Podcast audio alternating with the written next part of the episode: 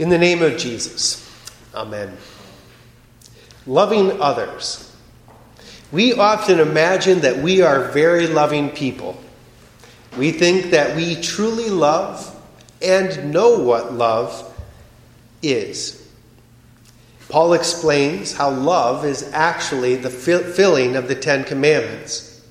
He writes the commandments you shall not commit adultery, you shall not murder, so on, and any other commandment. They are summed up in this word You shall love your neighbor as yourself. Love does, does no wrong to a neighbor. Therefore, love is the fulfilling of the law. Love is the fulfilling of the law, and all of the commandments can be summed up in this You shall love your neighbor as yourself. During this Lent season, as we prepare for Easter morning, we want to explore what it really means to love. In order to do this, we're going to be looking at the second table of the Ten Commandments. The first table is all about faith in God. The second table, 4 through 10, is all about loving your neighbor. So, the fourth commandment is the commandment that we're going to look at today.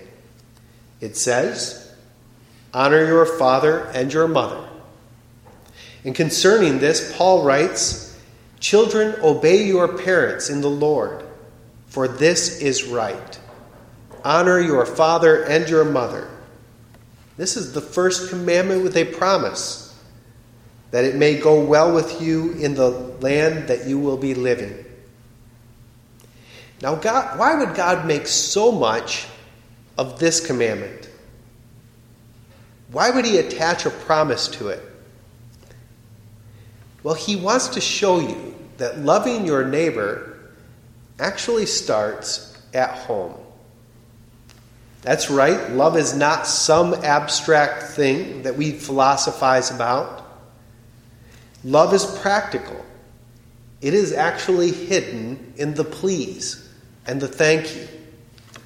Love is clearing the tables, it's washing the dishes, it's taking out the trash. Love starts at home with honor of your father and mother. Luther writes, It is a far higher thing to honor someone than to love them because honor includes not only love, but also modesty, humility, and submission to a majesty hidden in them, that is, in parents and other authorities. In the small catechism, we confess that honoring our father, father and mother means that we should fear and love God so that we do not despise or anger our parents and other authorities but honor them, serve and obey them, love and cherish them.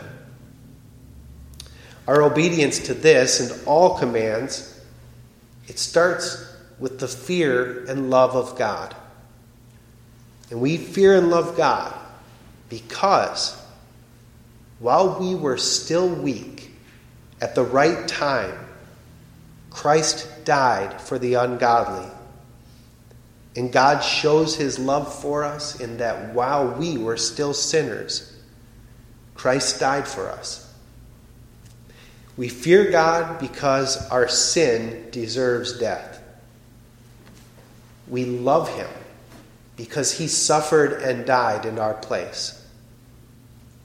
And we honor our parents and other authorities even if they're not great people.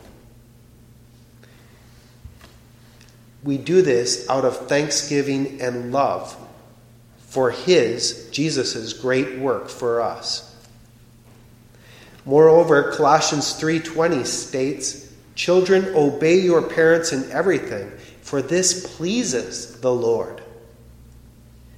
Honoring our parents out of thanksgiving, it pleases God. Luther goes on and on like God has let us know that this pleases Him. And for His great sacrifice for us, don't we want to please Him back?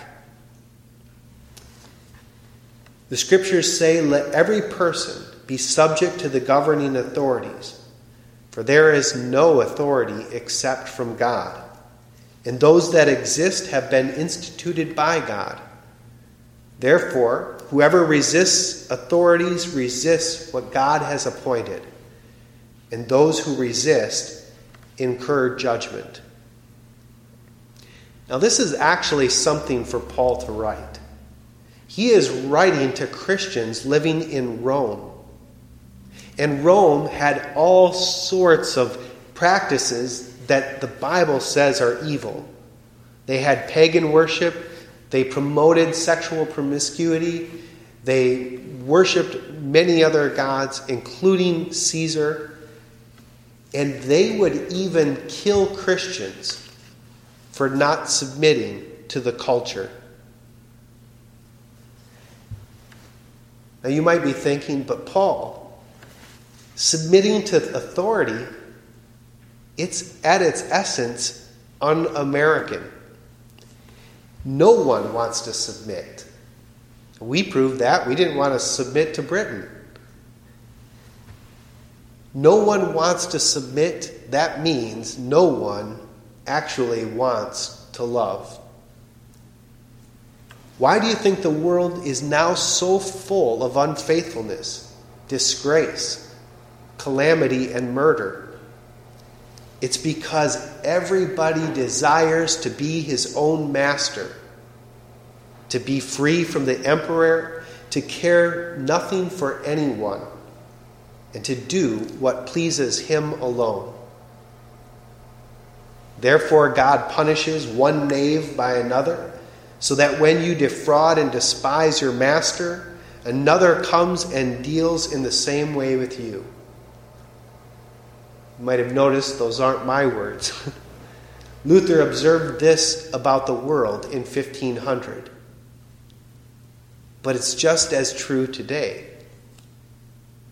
As Christians, we're not really supposed to be wor- worrying about whether or not people are loving and honoring us. No. It says in Ephesians 5 we submit to one another out of reverence for Christ. Jesus first loved and honored us. When he was a young boy, the scriptures say that he was submissive to them.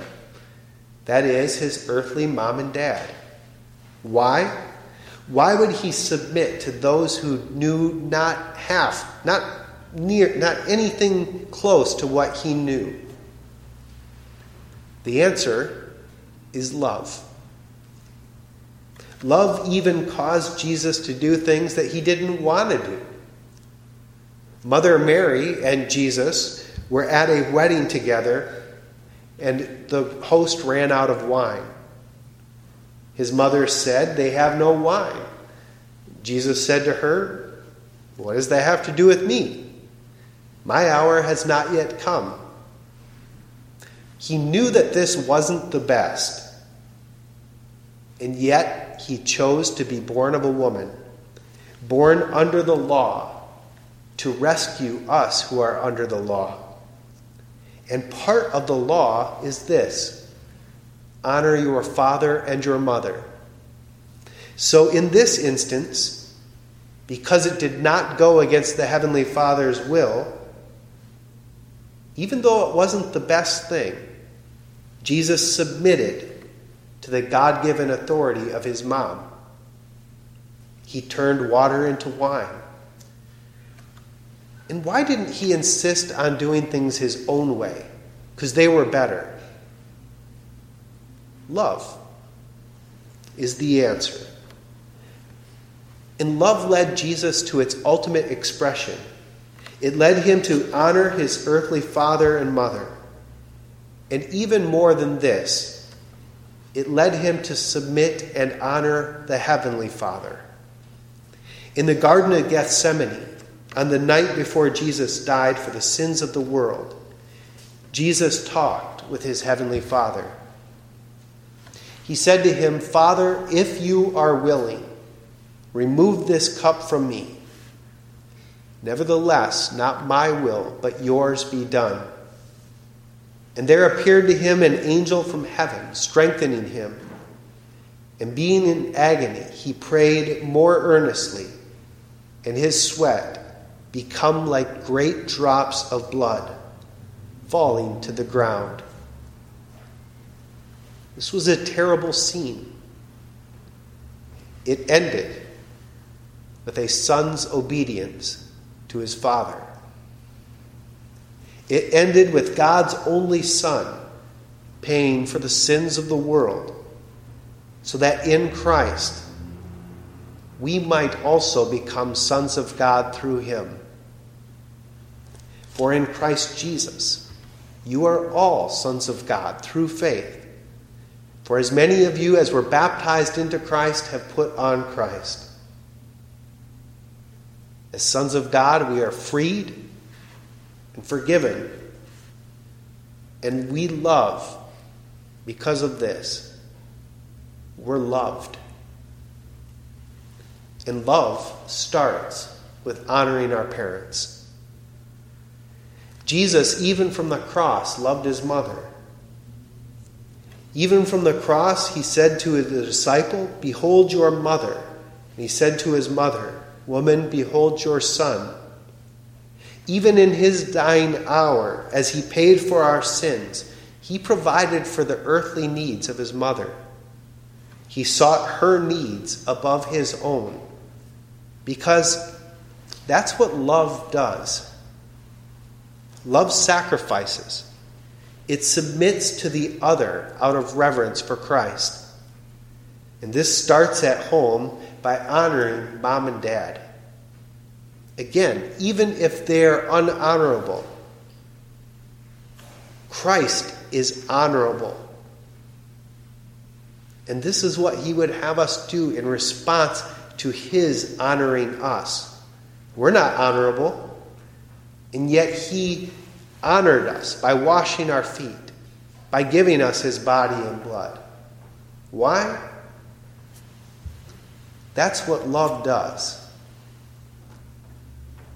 Love gives even if the person is not worthy of receiving. And thank God for that. Because we could never be we could never be worthy of receiving the love that God gave for us. The love of the fourth commandment it starts at home, but it continues in your church. Paul writes, "We ask you, brothers, to respect those who work hard among you." who are over you in the Lord and who admonish you. Hold them in the highest regard in love because of their work. This means we obey the fourth commandment when we, when we honor and love our pastors. It's a weird thing for a pastor to speak about, but the Bible speaks about it. And I'll read another verse says, They keep watch over you as men who must give an account. Obey them so that their work will be a joy, not a burden. We love God when we love and honor those who bring us His word. And finally, you love God in thanksgiving when you submit to the governing authorities. The scriptures tells us to pray to pray to all what is owed to them, pay to all what is owed to them. Taxes to whom taxes are owed, revenue to whom revenue is owed, respect to whom respect is owed, honor to whom honor is owed. And owe no one anything except to love each other, for the one who loves another has fulfilled the law. The source of love is Jesus. That is why we gather around His Word on Sunday, and that's why we're here tonight. We're loveless. We need to be love filled. And He gives us love through His Word. As we were listening to the Passion, we were listening to God's action of love for us. And this love, it changes us into people who do things that are pleasing to God. And without Christ, you cannot please God at all. no matter how great your works are. Jesus said, Do not think that I have come to abolish the law or the prophets. I have come I have not come to abolish them, but to fulfill them. And he has fulfilled them in his sacrificial death. And in his resurrection, he comes to you. He loves you, and he actually loves others through you. In Christ, we love others even when we obey the fourth commandment. Now, the peace that surpasses all understanding. Guard your hearts and minds in Christ Jesus until he returns for you. Amen.